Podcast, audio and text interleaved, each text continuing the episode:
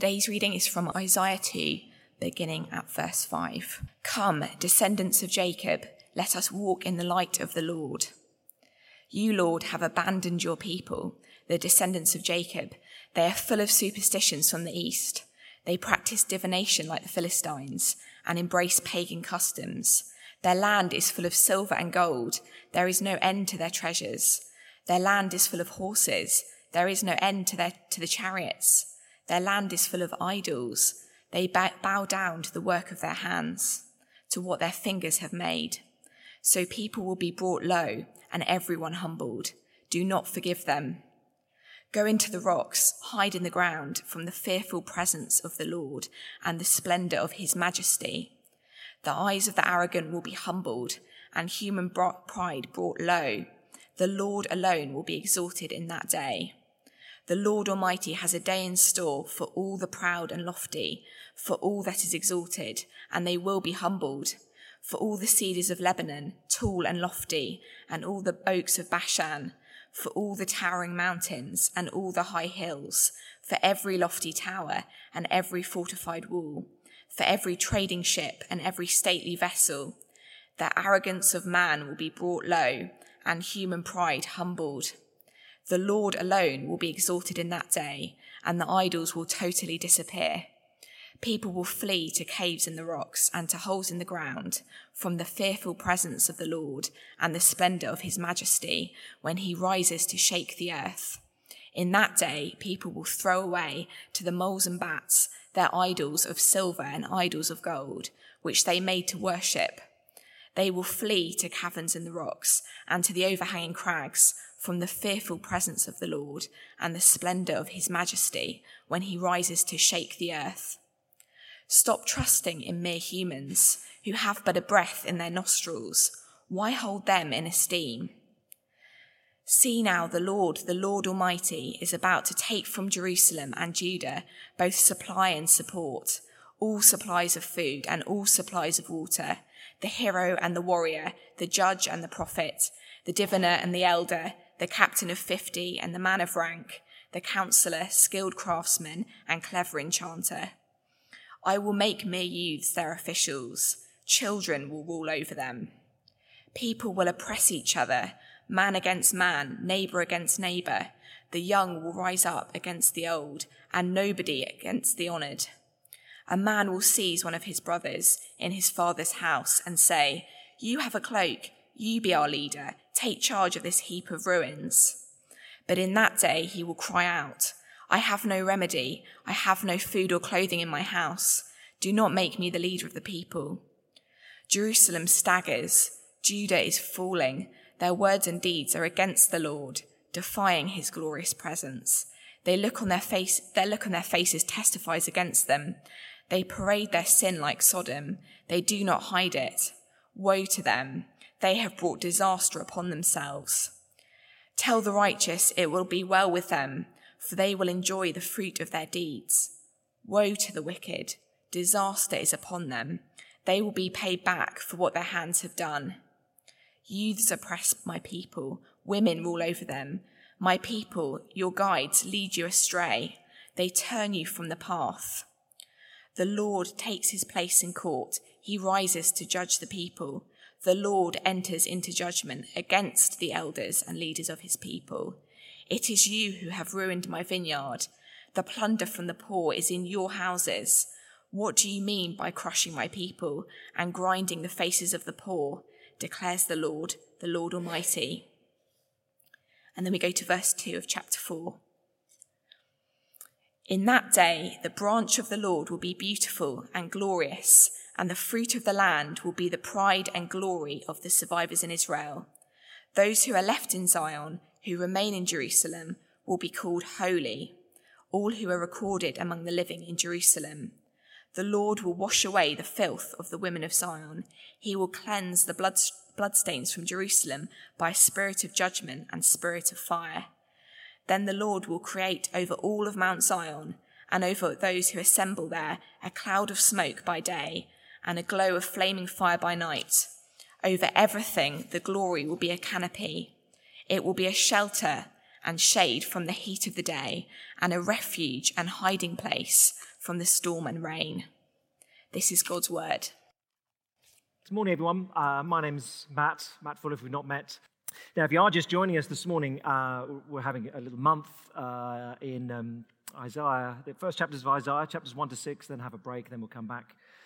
And um, just chapters 1 to 5 are pretty bracing, and then chapter 6 is like the sunlight after a week of rain, okay? So make sure you're here for chapter 6, for these are slightly bracing chapters. Let me lead us in prayer, and then we'll jump on in.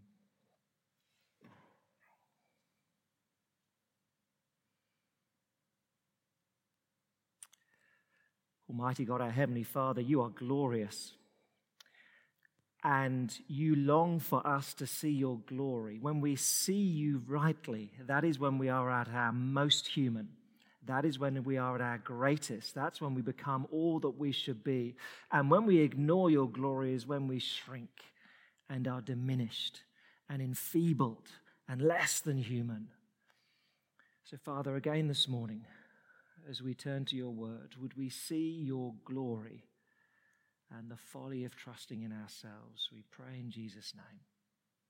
Amen. So I don't know how much you watched of uh, the scenes in Parliament, particularly on Wednesday night this week. It wasn't great. Uh, of course, the newspapers deal with this thing slightly differently. So the Times was a headline, time, uh, headline in the Times: Commons hits boiling point or The Guardian, MPs fury with Johnson, or the Daily Mail, furious Boris tells MPs they have a day of reckoning coming. Well, you know, you take your political bias uh, where you want it. Perhaps calmer reflection from one cabinet minister. Mm, we'd have to say to the public, today has not been a good day. well, thank you for your honesty there, even if you were unnamed for saying so. Not great. And then early in the week, uh, Monday, the, uh, you had the collapse of Thomas Cook. Had uh, misery, I guess, for many who have lost their jobs and those who were stuck overseas and not sure how they're getting back. and then anger, as it becomes obvious that over the last 10 years, the chief execs have pocketed 47 million pounds in pay and bonuses. And they're all right by their swimming pools. Thank you very much. And you watch the politics and you hear that and you look down and you think, chapter 2, verse 22 Stop trusting in mere humans who have but a breath in their nostrils. Why hold them in esteem? And you think, Isaiah, I do not. I do not hold many in power in esteem. The problem is, you and I are humans too. And we can rely on ourselves. Book of Isaiah, then, uh, if you're just joining us, written in the 8th century, describing how God will take his corrupt people, his people, uh, most commonly referred to here as Judah, or sometimes Jerusalem or Zion, always meaning the same thing, God's people here, how he'll take his people, Judah, the nation, from corrupt status to godliness. That's really the essence of uh, the book. We had that big picture in chapter one. Now, in these chapters two, three, four, five, we get a little more detail on what was going wrong. Why were they so corrupt? And essentially, here in chapters two and three, the issue is pride. You probably picked that up as Ellie read it. So, verse 9 of chapter 2 people will be, excuse me, people will be brought low, everyone humbled don't forgive them. Verse 11 The eyes of the arrogant will be humbled, and human pride brought low. Verse 17 The arrogance of man will be brought low, and human pride humbled. And here in Isaiah 2 and 3, the, the Lord says, Look, a day is coming when all those who are arrogant will be humbled. The proud will be cast down, and everyone will go, Oh, yeah, God, He's impressive and we're not. That day, well, we'll have to work out when it is, but that day is referred to uh, numerous times. So I've put the references on your sheet. I won't go through them all, but eight times in the passage that Eli read, that day. Just an example, chapter 2, verse uh, 11. We've had it, but the eyes of the arrogant will be humbled and human pride brought low. The Lord alone will be exalted in that day. Verse 12, the Lord Almighty has a day in store. Verse 17, it'll all this will happen. The Lord alone will be exalted in that day, in that day, in that day. And it goes on throughout, as I say, the numerous references I've put down. A day is coming. It was coming for Judah then in the 8th century. A day is still coming. And in this passage, Isaiah says, look, four things will happen on that day. We're only actually going to look at three, um, and, um, but I've put them down on the sheet, all four of them. But human pride will be humbled, chapter 2, verse 6 to 22. Godless leaders will be humbled, chapter 3, 1 to 15. We won't look at chapter 3, verse 16 to 4, 1. Self indulgent ladies, I think that's a, a metaphor for the whole nation, will be humbled. And then finally, the good news. Chapter 4, verses 2 to 6. On that day, God's people will be beautiful. Okay? Four things. We're only going to look at three. On that day. First, then, on that day, uh, human pride will be humbled. Chapter 2, verses 6 to 22. Now, I said last time, um, Isaiah is speaking, it's around about the year 745 BC, um, before Christ, you know, so before, you know, years and years ago. For the 50 years up until this point, from around about 795 to 745 BC, it's been great in Judah. Uh, their economy is just zoomed. There's, there's no rival powers in the region, so everything has gone great. They are wealthier now than at any time in their history, bar the time of Solomon. Okay, so this is a real pinnacle in Israel's history in the year 745. So their GDP has been soaring. It's been a bull market for years. Wages have grossly outstripped inflation. It's been terrific. And so your average Joe in Judah says, We've never had it so good. It's terrific. And At that moment in time, why do you need God when everything is so great? When you got so much money, why do you need God? Average Joe in Judah was proud. So, chapter 2, verse 5. Here's what they're meant to be Come, descendants of Jacob, let us walk in the light of the Lord. That's what they're meant to be. We get this said last time, this picture, that there is a pathway through a dark forest. God has said, Look, I've put a pathway through the forest of this world. I've lit it. Stay on the pathway. And so, yes, uh, descendants of Jacob, let's walk on the pathway that God has given us. It's the place where we're safe. It's the place where we're secure. And, and we can call to other people, and other people will come out of the forest and say, Wow, you got it good on the pathway. It's lit, it's safe, no creatures eat us, etc. Stay on the pathway. That's what they're meant to be. But, verse 6 You, Lord, have abandoned your people, the descendants of Jacob. Well, why would God do that? Well, there's a lot of reasons. So, verse 6 they're full of superstitions from the east. They practice divination like the Philistines. In other words, you think you can manipulate God through magic? Verse 7 their land is full of silver and gold. There's no end to their treasures. Oh, you got plenty of money in this life, so you don't think you need God? Uh, verse 7 their land is full of horses. There's no end to their chariots. So, oh, thirdly, you think you got an unbeatable military? And then verse 8 their land is full of idols. They bow down to the work of their hands, to what their fingers have made. You've got your own little gods going on. Well, because of all these things, these false sources of security, you think you can control God? You think you've got a great military? You think you've got plenty of money stored up for life? Well, because of this, well, the Lord will humble you. Verse 9 People will be brought low, everyone humbled. Don't forgive them, Lord. Wow, strong words from Isaiah. Now, verse 10 describes what will happen. Go into the rocks, hide in the ground from the fearful presence of the Lord and the splendor of his majesty. The eyes of the arrogant will be humbled, human pride brought low, and the Lord alone will be exalted in that day.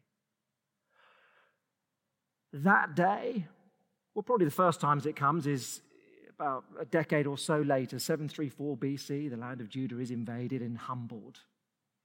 That day comes. But there's a timeless truth here that having power, having money makes you think I'm safe. Why would I need any sort of God? I was uh, reminiscing with a neighbor uh, locally uh, this week about um, Boris Berezovsky. Some may remember, it's a Russian uh, oligarch. He was worth about $3 billion uh, at his peak. Um, plenty of money. Anyway, he owned loads of property all over London. Uh, but he had, happened to have some offices next door where we have our offices. Uh, he had a couple of floors, didn't come very often, not really sure what he needed them for, just as of, why wouldn't you have some office space uh, in W1 if you've got a portfolio of stuff all over the country? But exceptionally wealthy man. It was very obvious when he was there, rare but obvious, because all of a sudden, parked outside on the double yellow lines would be these two massive black Humvees. He'd park them on the double yellow line because well, what's a parking bill if you've got billions? I mean, it's just, a, it's just like putting money in a meter, isn't it? Essentially, if you've got that much money, who cares if it's 160 quid for a parking fine? uh, cheap. Um, these two massive black Humvees with the, about a dozen just gorillas just vast men. I mean, I wanted to get out a measuring. I would say, I'm sure you are wider than your tool. That's just not physiologically normal. But these vast, brutish men, and they'd always have their uh, earpieces in to communicate with one another or to listen to ABBA, I don't know, but um, these, uh, they have their earpieces in.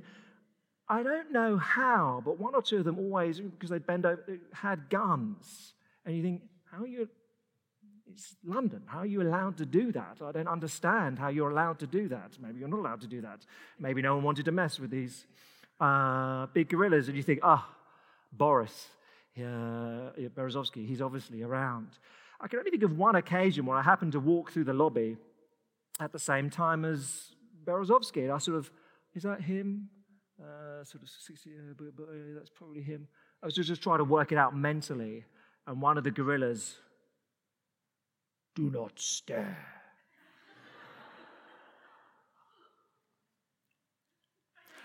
you know, sometimes you push back, sometimes you don't. And, um, you know, dozen men, big, armed, uh, you don't.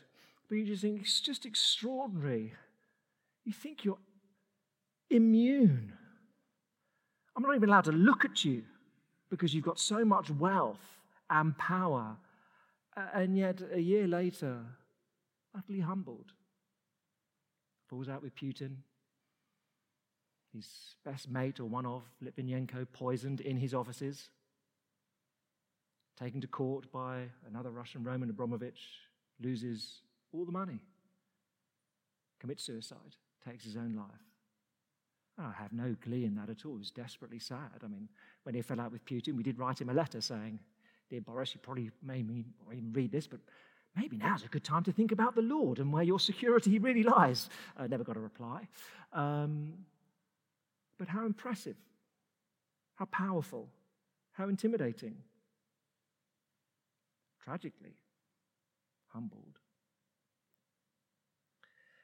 Now, that is a pretty extreme example of human pride. But if you dial that way back down to normal, you and I, we may think we don't have money, insurance, or security. Or we may think, no, I have got those. I have got some money. I have got some insurance. I have got some security. I'm, i have some influence. I have some power. And unwittingly, we live, I don't need the Lord. And you know, we may not have gorillas with guns, but we could easily have weeks with no worship and days with no prayer. And we need to stop trusting in ourselves because that's the issue Isaiah 2. We trust in human ability and strength. Stop trusting in mere humans like yourself. 12 to 22, you get the same, the same truth, just another cycle. Uh, it's more metaphorical language, picture language for human pride. So, uh, verse 12 the, the Lord Almighty has a day in store for all who are proud and lofty, for all that is exalted, and they will be humbled. Just like the cedars of Lebanon, those are the tallest trees in the region. People go, Oh, wow, look at them, they're very tall. Oaks are the strongest, towering mountains, high hills, all fortified places, they'll all crumble. Every ship of Tarshish or trading ship, that's, that's, that's the biggest ships in the world at the time. Every aircraft carrier worth 50 billion pounds, we've got two, you know uh, they'll all sink. That's his point. Verse 17 the arrogance of man will be brought low, human pride humbled. The Lord alone will be exalted in that day, and the idols, the things that impressed you, the money, the wealth, the military, they will totally disappear. Verse 19, the day will come. I don't know what you make of this language. Verse 19, people will flee to caves in the rocks and to holes in the ground from the fearful presence of the Lord and the splendor of his majesty when he rises to shake the earth. In that day, people will throw away the mole, to the moles and bats their idols of silver and idols of gold. Everything that so impressed you, you just cast it down. It's useless now. Verse 19, very striking. God just appears, and everyone goes, We have been so stupid.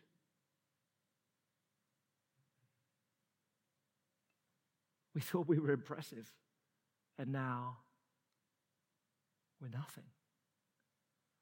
You know, how do you get your head around that? Here's a daft thought experiment, but imagine you're, you're back at the, uh, in ancient Rome at the, the, pinnacle of the empire or, or early days of the empire, and maybe Julius Caesar has just become uh, uh, ruler. And he sits there and says, Here I am, and I've conquered the Gauls, and I've conquered the whole of Europe. And behold the might of Rome, and none can stand before the legions of Rome. And everyone says, You're so right. Look at our city. It is the most beautiful thing the world has ever seen. And our military is unrivaled in the whole of history. And then just run with it, just run with it. In some crazy historical anachronism, all of a sudden the skies open and a 21st century army invades. And all of a sudden the jet planes come. And all the soldiers fall to the floor and the missiles thud into the buildings and everything collapses to rubble and the people flee and they flee to caves in the rocks and Julius Caesar and his empire say how stupid we were. We thought we were strong. We had no idea what strong was. And here the people in verse 19, 20, they say, Oh, we thought we were impressive. We had no idea how feeble we were how vulnerable we were. And so, verse 22 stop trusting in mere humans. Stop trusting in them who have but a breath in their nostrils. I don't think that's, uh, it may be that the emphasis there is fleeting. Breath comes, breath goes. I, I think it's God gives us breath. That's what it is in the rest of Isaiah. Genesis 2 picture God breathes, breathes life into humans, and God sustains every human life, and you can go. Why be impressed with a human? They're only sustained by the Lord. That day came upon Judah, I say probably about a decade or so later. It's the first time the day came upon them. But a day will come when this world is wrapped up ended. Again, maybe you find verses 10, 11, this picture of the rocks collapsing, people hiding, or verses 19, 20, 21. Maybe you find them oh, a bit brutal. But deep down, I think all of us want the arrogant to be humbled. We, you know, of course, we don't say it gleefully, but occasionally it, it, it comes out. I mean, the nasty arrogant, the sort of Harvey Weinstein's, yeah, we want to see him humbled. That, that we do want. People do want that. Uh, on the TV this week, uh, employees of Thomas Cook crying, I don't know what I'm going to do, I don't know how I pay my bills. How do you feel about the chief execs who've pocketed millions? I want them to come down here and be in my shoes. Yeah, they want the mighty humbled. There's part of us that wants that.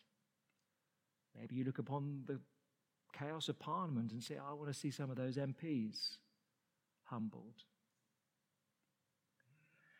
The Lord will humble the proud. But that does include not just at one end of the spectrum, the sort of super arrogant, it includes all human pride that says, I can trust myself. I don't need a God. I don't need the Lord. So, what about you and me? You Remember the classic, or some will, not many perhaps, but you'd have heard the classic 1966 quote of John Lennon.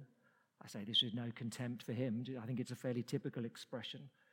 But 1966, John Lennon, of course, he said, Christianity will go, it will vanish and shrink. I needn't argue with that. I'm right. And I will be proved right. The Beatles are more popular than Jesus now. I don't know which will go first rock and roll music or Christianity. Oh, John, both are still going. And tragically, you're not.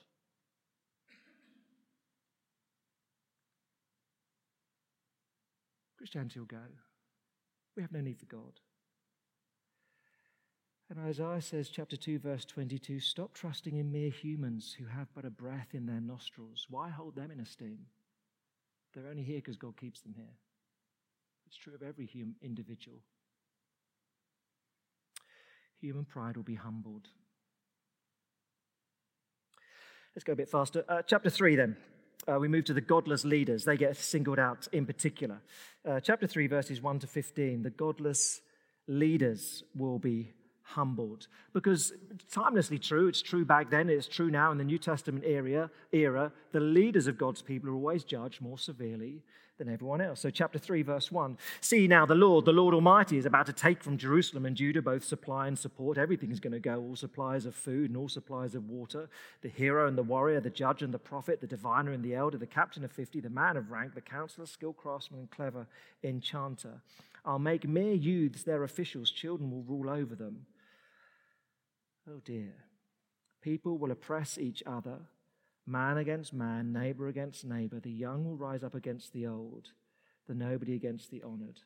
The picture it always happens currently in this passage. You get bad leadership, verse 4. Then society is corrupted. Always happens that way. The bar for leadership is pretty low, of course. Verse 6. A man will seize one of his brothers in his father's house and say, Hey, you got a cloak? You got a cloak. Great, you be in charge. I mean, that's better than any of us. we we've got nothing. Uh, I mean, that's a pretty low bar for leadership. You got a coat. You're the new president. You're the new PM. Um, you might do a better job. Who can tell? Uh, to which the person replies, verse 7, oh, I'm not doing it. I've no remedy. I've got no clothes. I've got no food. You got a cloak. I've got nothing. I mean, it's pathetic. You be in charge. I don't be in charge. Things are a pretty low ebb. But again, when leadership is bad, what happens? Verse 8 Jerusalem staggers, Judah's falling, their words and deeds are against the Lord, defying his glorious presence. They look upon their faces, testifies against them, they parade their sin like Sodom, they don't hide it. Woe to them, they've brought disaster upon themselves. Oh, there is a distinction. Verses 10 and 11. It's not the same for everyone. Verse 10 To the righteous, it will be well with them for they will enjoy the fruit of their deeds. But verse 11 Woe to the wicked, disasters upon them, they'll be paid back for what their hands have done. The righteous trust the Lord, not themselves. The wicked, they trust in mere humans. But verse 12, here's the problem. God says, I tell you what, at the moment, it is as if Children, youths oppress my people. Women rule over them. My people, your guides, lead you astray. They turn you from the path. The Lord, therefore, verse 13, takes his place in court. He rises to judge the people. The Lord enters into judgment against the elders and leaders of his people. It's you who have ruined my vineyard. The plunder from the poor is in your houses. What do you mean by crushing my people and grinding the faces of the poor? Declares the Lord. The Lord says to the leadership of his people, It's your fault. Chapter 2, verse 5 Come, descendants of Jacob, let us walk in the light of the Lord. That's what they're meant to be. But, chapter 3, verse 12 What's happened, my people? Your guides have led you astray. It's the leaders have turned you from the path. You're meant to be walking this path in the light of the Lord, and your leaders have turned you away from the path. They're, crucially, the ones to blame. And as I say, the New Testament would say, James 3 other places, it is the leaders who are taken, or who are judged more seriously, judged more severely. And so, woe to you if you're in a position of leadership and you arrogantly trust yourself rather than the Word of God, and you think in the 21st century you know better than the Word of God. Woe to you, says Isaiah. When you get ordained um, in the Church of England, historically, it's not always the case now, uh, you'd say these words. We may have them come up on the screen. And um, we always read them here when someone's commissioned to become an elder. Just a reminder here's leadership of God's church. Have always, therefore, printed in your remembrance how great a treasure is committed to your charge if you're becoming an elder, a minister. For God's people are the sheep of Christ, which he bought with his death and for whom he shed his blood. The church and congregation whom you must serve is his spouse and his body. And if it shall happen that the same church or any member suffers hurt or hindrance by reason of your negligence, you know the greatness of the fault and also the horrible punishment that will ensue. Well, they're quite serious words because they're meant to be. The Lord says, Oh, look, I, in a church, I bought the sheep with the blood of Jesus Christ. How dare you neglect them or lead them astray off the path? How dare you turn them away from the scriptures? How dare you? How dare you silence the voice of the Bible because you think you know better in the 21st century? You know judgment is coming upon you. Oof. I'll do as I'm told, Lord. So look for you and for me, anyone leading any sort of discipleship group or leaders especially. Look, it's pretty sobering, isn't it? We want all church leaders to take this seriously because godless leaders will be humbled. Okay, human pride, that'll be humbled in general. Godless leaders in particular, uh, they'll be humbled. Um, chapter 3, 16 to 4 1, self indulgent ladies will be humbled. I think here the, Judah is personified as a woman. The, the issue is self indulgence, you're obsessed with superficial appearance. So, verse 16, the Lord says, The women of Zion are haughty, walking along with outstretched necks, flirting with their eyes, strutting along with swaying hips. And what's going to happen, verse 18? The Lord will stretch, snatch away their finery. It's the same picture again human pride humbled. So, three times in different ways, pride is humbled. Generally, of the leaders, if you're obsessed with appearance and self indulgence and just about pampering yourself, you'll be humbled. But, last thing to say, verses chapter 4, verses 2 to 6. The tone changes completely, and God's people will be beautiful. Chapter 4, verse 2. In that day, the branch of the Lord will be beautiful and glorious. That day. Well, it turns out in the Bible that's more than one day. There's a day in history, um, about a hundred decade or so later from this, 734 ish BC, while Judah is invaded. There's another day when judgment falls upon the Lord Jesus Christ and you can trust in him. And there's a final day when this world is wrapped up and those who've trusted in Christ go to be beautiful, which is the picture here with God in heaven. Uh, and those who've never trusted in him, well, they face the, the rocks falling. But you get three beautiful pictures here, and they're really essentially all pictures of heaven, I guess you'd say. So there's a, a fruitful land, verse 2. The fruit of the land will be the pride and glory of the survivors in Israel. The branch of the Lord will be beautiful and glorious. It makes me think in our garden, in our house, what have we been there? Almost a decade. There's a clematis. It has never flowered.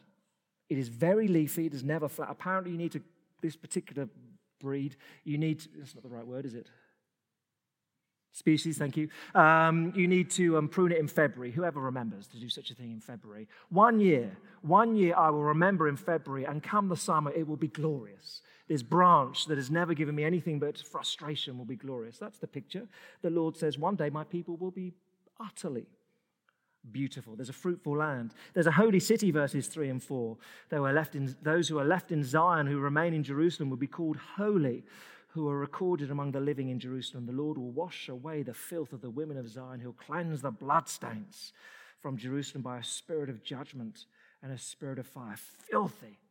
Various days this week, cycling home from work in the pouring rain and the, everything's flooded. And so it's not just water, it's mud and crud all over your face. And you get home and you um, peel your clothes off and you finally get in the shower and you go, ah.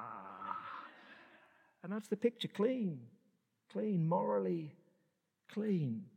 How wonderful to experience that sort of cleansing morally. Every flash of anger, every unworthy thought washed away, every frustrating memory of guilt cleansed from you. Wonderful. It's a fruitful land, a holy city. And this last picture, verses 5 and 6, the protection of glory. Then the Lord will create over all of Mount Zion over those who assemble there a cloud of smoke by day and a glow of flaming fire by night. Over everything, the glory will be a canopy. It will be a shelter and shade from the heat of the day and a refuge and hiding place from the storm and rain. Recalling the, the, the, the pillar of cloud and fire that led Israel through the wilderness, God's guidance upon them. But here it's better because verse 5 the, the, the pillar of fire and cloud in Exodus onwards, it really is just there over God's throne, the, the Ark of the Covenant. Now, verse 5, this glory covers everything and everyone.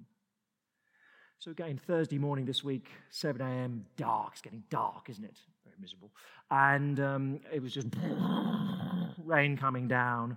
Uh, but, I, you know, got to be in for a Bible study here. And um, so cycling through the rain.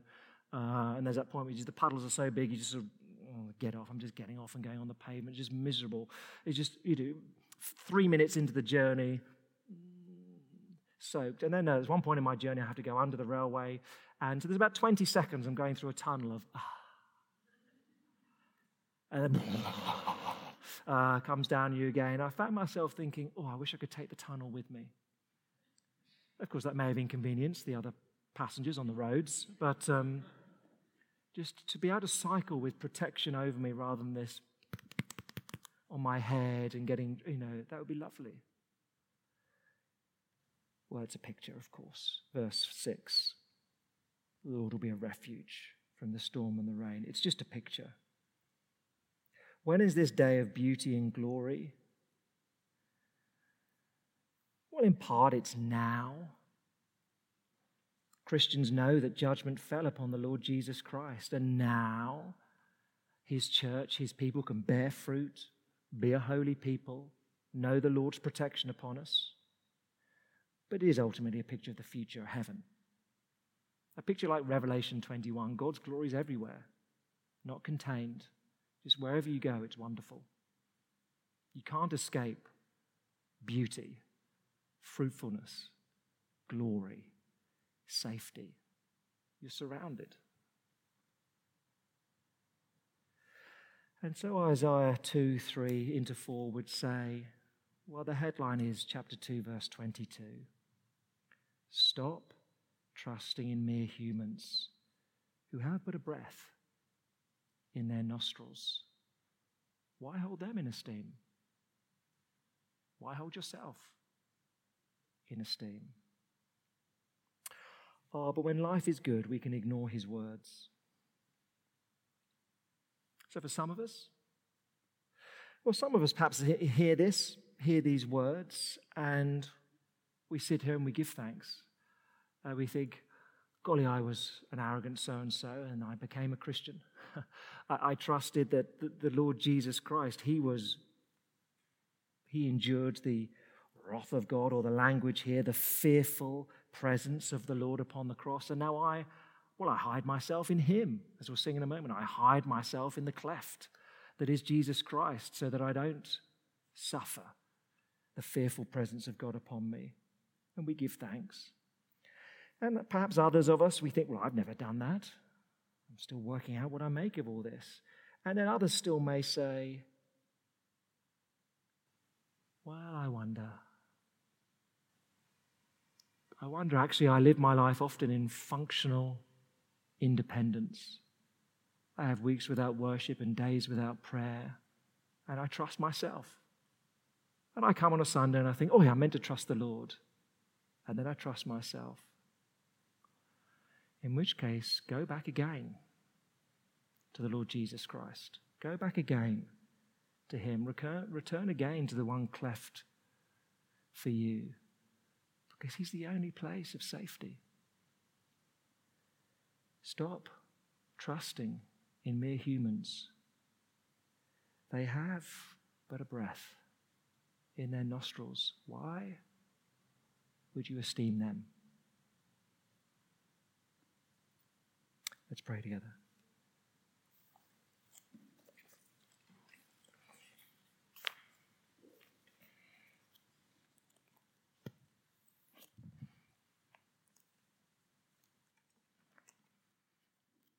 Our great God and Father, here is, a, here is a verse that we need to keep saying to ourselves to stop trusting in mere humans like us. Because often in life, Father, we can, we're competent.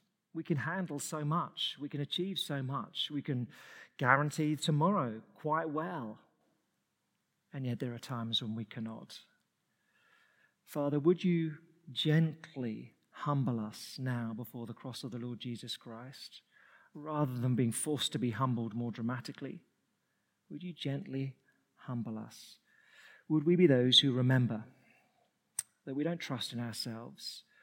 Would we be those who know that one day all will stand before the fearful presence of the Lord? But if we've trusted in Christ, that day will be a joy to us, not a day of fear, but a day of celebration as you right all wrongs, as the arrogant are humbled.